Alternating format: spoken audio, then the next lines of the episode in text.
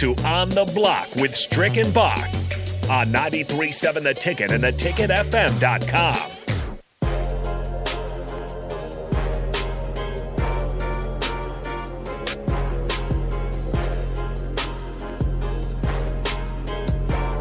We're back, we're back, we're back, we're back, we're back on the block. Thank you for joining us again. Almost done. It is Thirsty Thursday. We have one more day to go. You can find us every night right here. Not anywhere else. You could be anywhere you wanted to be, but on your drive home, after you hit your happy hour, after you sip on your Thirsty Thursday wine, join us right here on the block, 4 to 6 Central, every night right here on 93.7 The Ticket and the ticketfm app.com. You can find us on all the other platforms. Again, subscribe, tell a friend, let them know what's going on on the block, and always come back. It's a party because the block is hot. The block is hot right here every night.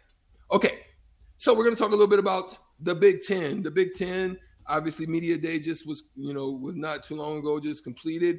And there's a lot of speculation, there's a lot of talk, there's a lot of hype, there's a lot of rivalry. There's a lot of, you know, I got mine. Did you get yours?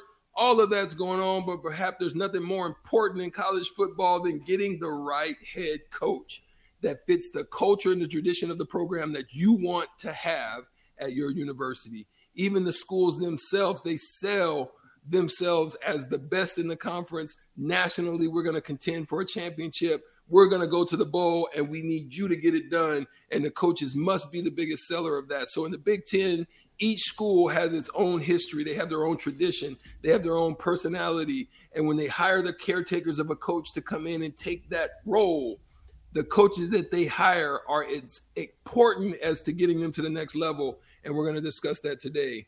No matter how you look at it, there's a lot of criteria. The criteria that may be flawed we're not getting into criterias right now. We're just going to talk about our opinion. We want to hear your opinion as well on the on the Sutter Heyman text line at 402-464-5689. Tap in if you think that we're ludicrous in our thinking or whatever the case may be. We're to get started. I'm gonna allow eh, Bach. How you want to do it? Do you want you want each sticky to start it off, or you want to go one two, or how, how you want to do it? You just want to run it down. You want to go top ten? I mean, or you want to run through it all? How do you want to do this? Yeah, I'm I'm, I'm deferring to you on. Yeah, this. I've got I've got my list one through fourteen, so we can go fourteen up and just kind of uh, swap uh, swap picks here um, as we go. Yeah, why don't we do that? Let's let's swap picks. So uh, once you take a guy, he's off the board, and uh, we'll make our way up. Okay. All right. Well, I'll start then. I'll okay. start at fourteen. I think Mike Locksley at Maryland. I think Mike Locksley. I think he's a solid coach. I just think that it's a tough place to recruit. I personally don't think they have the stadium. I don't think they have the facilities, but they're able to compete on a level because he is an elite recruiter, right? And so, therefore, um, you know, he's only in his two years plus there. He's, you know, I, I think he uh, going into this year he was uh, six of seventeen, didn't have the greatest year. His records are really down but nonetheless, he still competes and he puts out a, a, product, but it's just not enough to compete at the level of the Big Ten. That's why I got him at 14. Yeah, and I, I, like that one overall. I mean, he really struggled in his tenure at New Mexico, so he's 17 and 75 overall as a college head coach.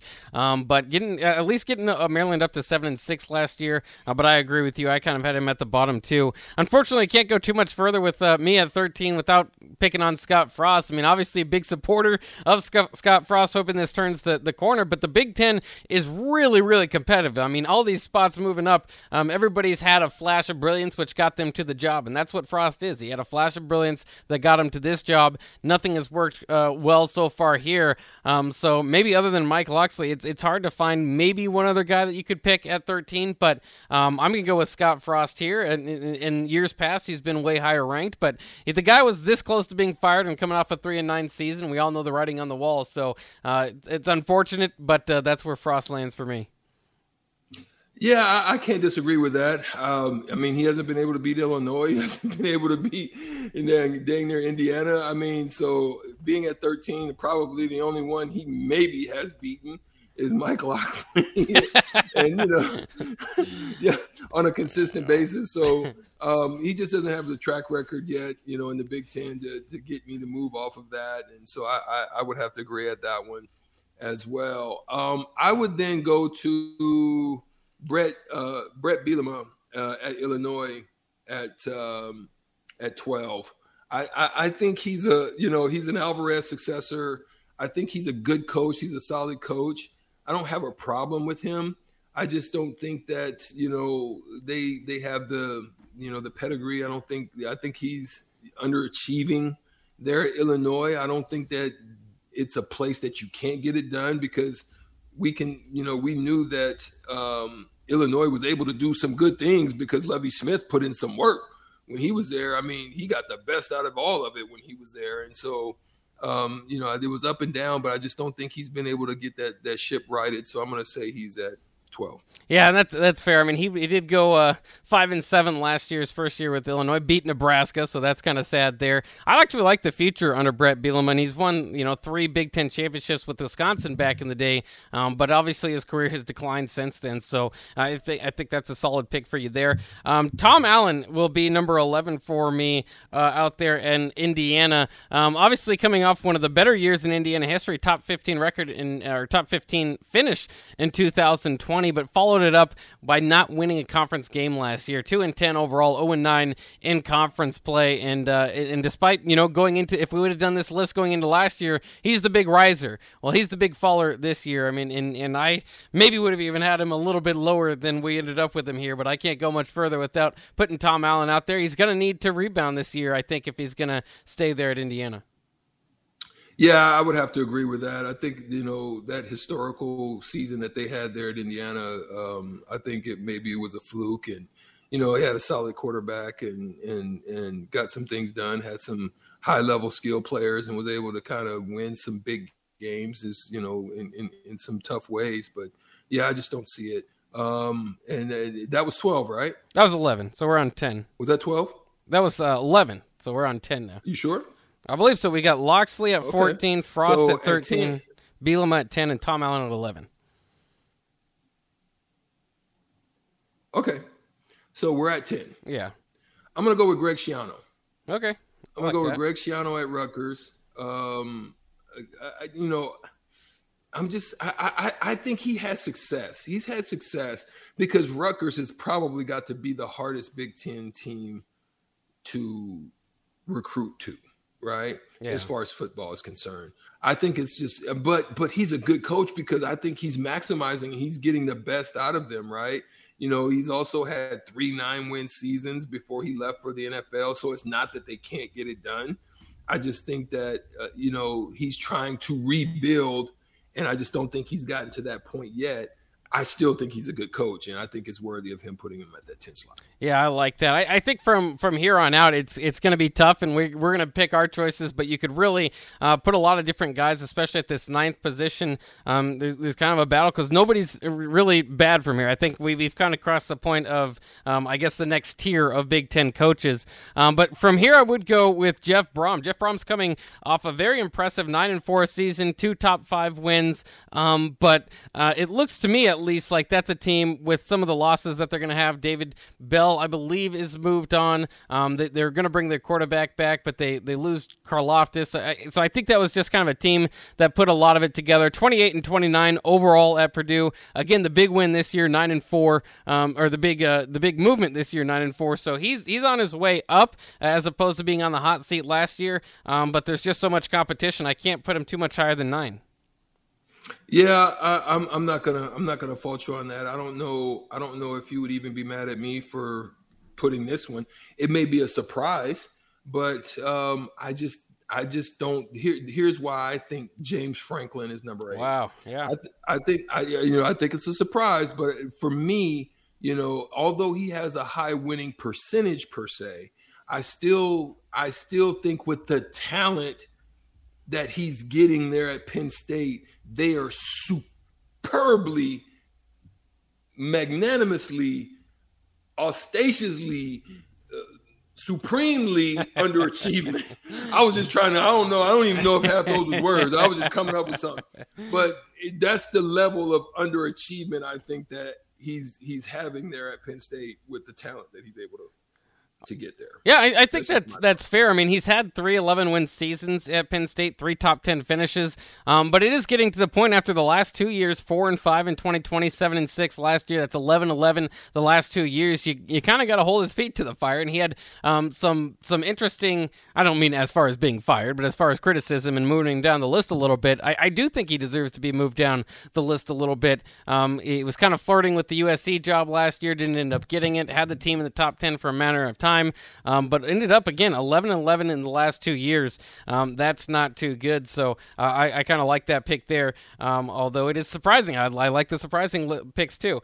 Um, at number seven, I think from here I'll go with Paul Chryst. Paul Chryst has uh, also done a, fantastic job at Wisconsin. I'll try to run down uh, his record exactly. Uh, and it's nothing against Paul Chryst. I think they've got the, the method up there. I, th- I, think it almost hurts him a little bit that he wins in a similar fashion to previous Wisconsin coaches. Um, certainly has been doing a good job. Um, but again, over the last couple of years, um, you know, three of the last four years, not winning the West. And they're seen as the team that should be the favorite year in and year out in the West. They won nine games last year. No shame in that. But three out of the last four years, no Big Ten West victory and uh, no no uh, cha- or, or win total over 10. His first three years, he won 10, 11, and 13. So I think he's sliding a little bit, and uh, and part of it is just um, that he he wins the same way that Wisconsin coaches have won for a long time. So uh, without really adding up the wins over the last several years, um, I think he's sliding a little bit in these rankings.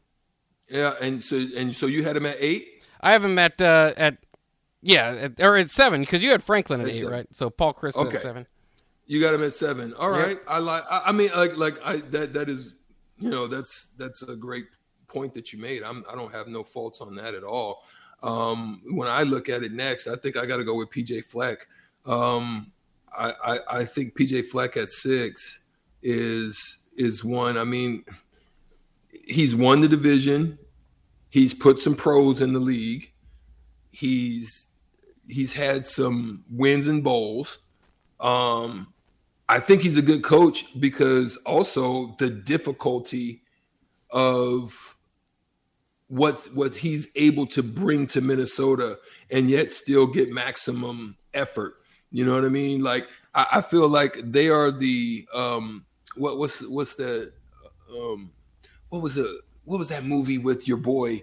Um, I think they're the Deadpool. Oh, maximum yeah, effort. They're the Deadpool of the Big Ten because it's just like they give maximum effort and they're going to compete and they're going to fight and they may come up short, but I still think he's he's good at making adjustments and he's good at you know game planning and strategy and and and putting themselves in a in a in a position to win and just sometimes they just may not have all of the pieces in place, but I still think he's a good coach. I think this year is going to tell the tell the tale as to how far he falls from grace if uh, he doesn't, you know, get it turned around this yeah. year.